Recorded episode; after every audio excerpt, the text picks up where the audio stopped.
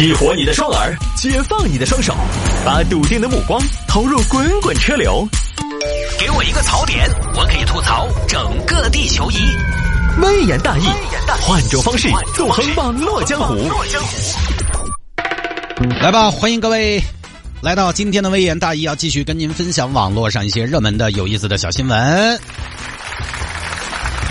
哎呦，下了节目之后呢，我这个中国首个定级呃，这个定级中国首个众筹顶级流量明星的事业还要继续的走下去。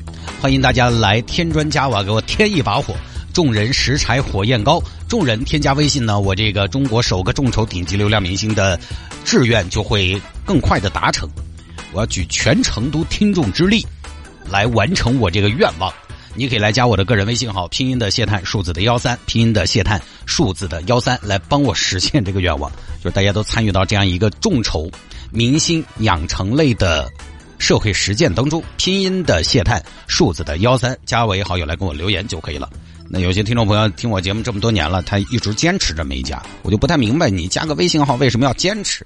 我这又不坑人，对吧？我我就打打广告，分享一些有意思的生活、工作趣事。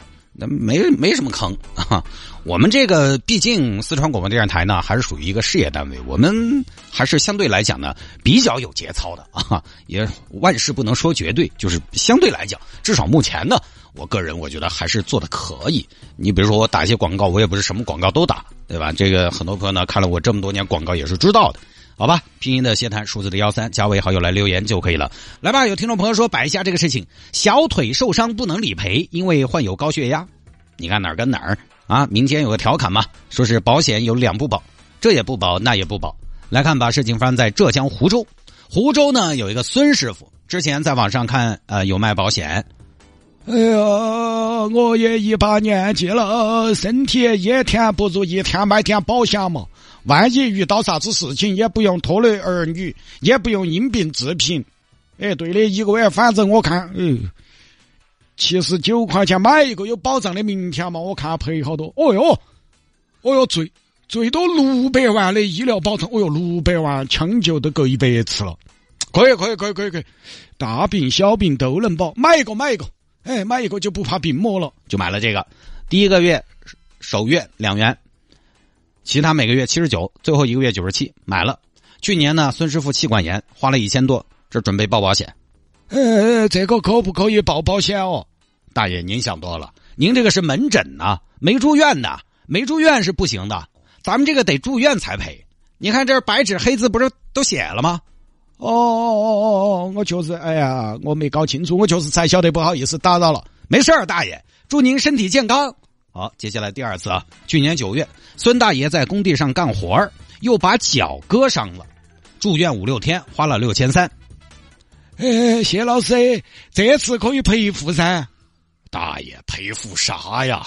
您这个没满一万块呀？啊，要满一万块钱才赔付啊？您这不是才六千多吗？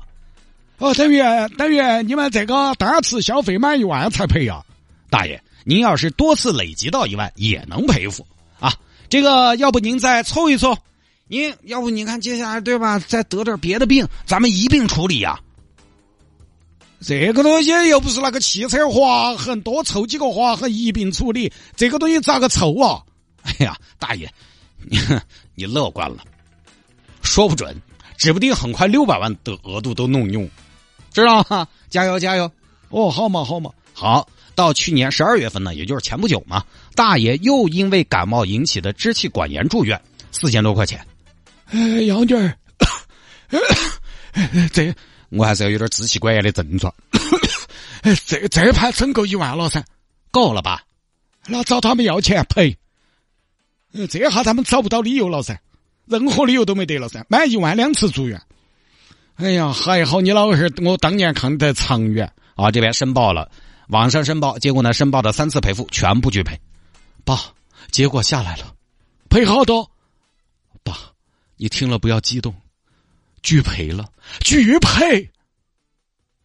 三次赔付，三赔未必都全部拒赔啊，一个合格的都没得啊。没有，还狗的才可恶哦！为啥子呢？打电话问一下。这边要去问，大爷是这样的，您的第一次是门诊，不属于我们的理赔范围。这个之前是不是也跟你交代过，是吧？门诊那你这玩意儿你开点药，是不是我们也要赔？你说不过去，是不是？好嘛，对嘛，谢老师，第一次我认嘛，那第二次我那个脚杆着了那盘又是为啥子嘛？您稍等，我看看。哎呦，大爷，您这个我看了一下，您第二次割伤和第三次哮喘都是因为你不符合我们的保险合同条款当中的不符合健康告知这个，所以呢，我们解除了保险合同。啥子叫不符合健康告知？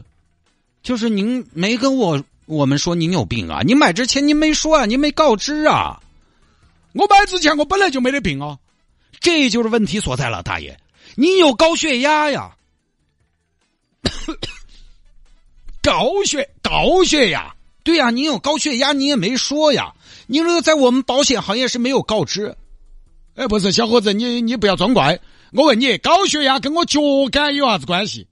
高血压应该是哎往脑壳高头压，我脚杆是下山路，咋会跟高血压有关系呢？大爷，我们也没说您的脚伤跟高血压有关系啊。那没得关系，为啥子不赔呢？我有我有没有告知高血压跟你们赔我脚杆有啥子关系呢？大爷，虽然高血压跟你的脚没关系，但是在我们的保险合同中有明确，你必须要告知我们你的既往病史。如果你没有如实报告，这个合同就不成立了。不管你这个脚感啊，你后面那次也是因为这个没报告高血压，那确实也没办法。那关键你这个东西中老年那个高血压，哪个又没得点高血压？很正常噻。你现在我们这个年纪哪个没得点高血压？现在高血压都属于很正常噻，大爷，我们就是专门保不正常的嘛，你非得说正常的话，而且你们当时也没说高血压不保不保的嘛，大爷，我们的页面上写的清清楚楚的，当您购买的时候签字就默认您阅读过了，那你们这个保险又有啥子意思呢？啊？哦，我有高血压都不保，那你们保啥子呢？我们保的是健康人群啊。那我都健康了，我还保啥子险呢？是不是？你这是把我气的，哎呀，支气管炎都出来了。我二十来岁，我迎风尿三丈，我买你保险啥子呢？保哪样嘛？就这么个事情哈，我们就不紧到演这个事情了。最后的结果是呢，保险公司退还保费，一共九百多块钱，也还算可以，至少把保费退了。就这个事情呢，反正怎么说呢？我觉得两方面。就是给大家算是一个普及，因为收音机前可能有些听众朋友呢是对保险非常懂了，买了不少的保险。你除了社保之外，可能也买了这种商业险。嗯，这种听众呢，可能自己也懂啊。我们普及一个对保险不太了解的朋友，确实可能以我们老百姓的认知来说呢，这事儿你觉得驴唇不对马嘴。你我没有报告高血压，跟你割伤了腿有什么关系？对吧？我没有报告高血压，我割伤了腿，我不能赔吗？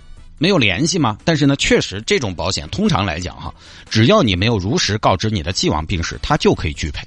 现在很多这种在网上买的保险，消费险，你这种呢，他一年给不到好多，他也不会有专门的保险经纪人来给你介绍、来给你讲解和说明，所以这个时候呢，就非常考验大家的保险知识了。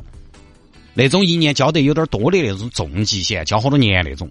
呃，他这种重疾险有的还要做个体检才能买，但是这种互联网的消费险，它就是靠你自己搞得懂这个规矩，如实报告自己的身体情况。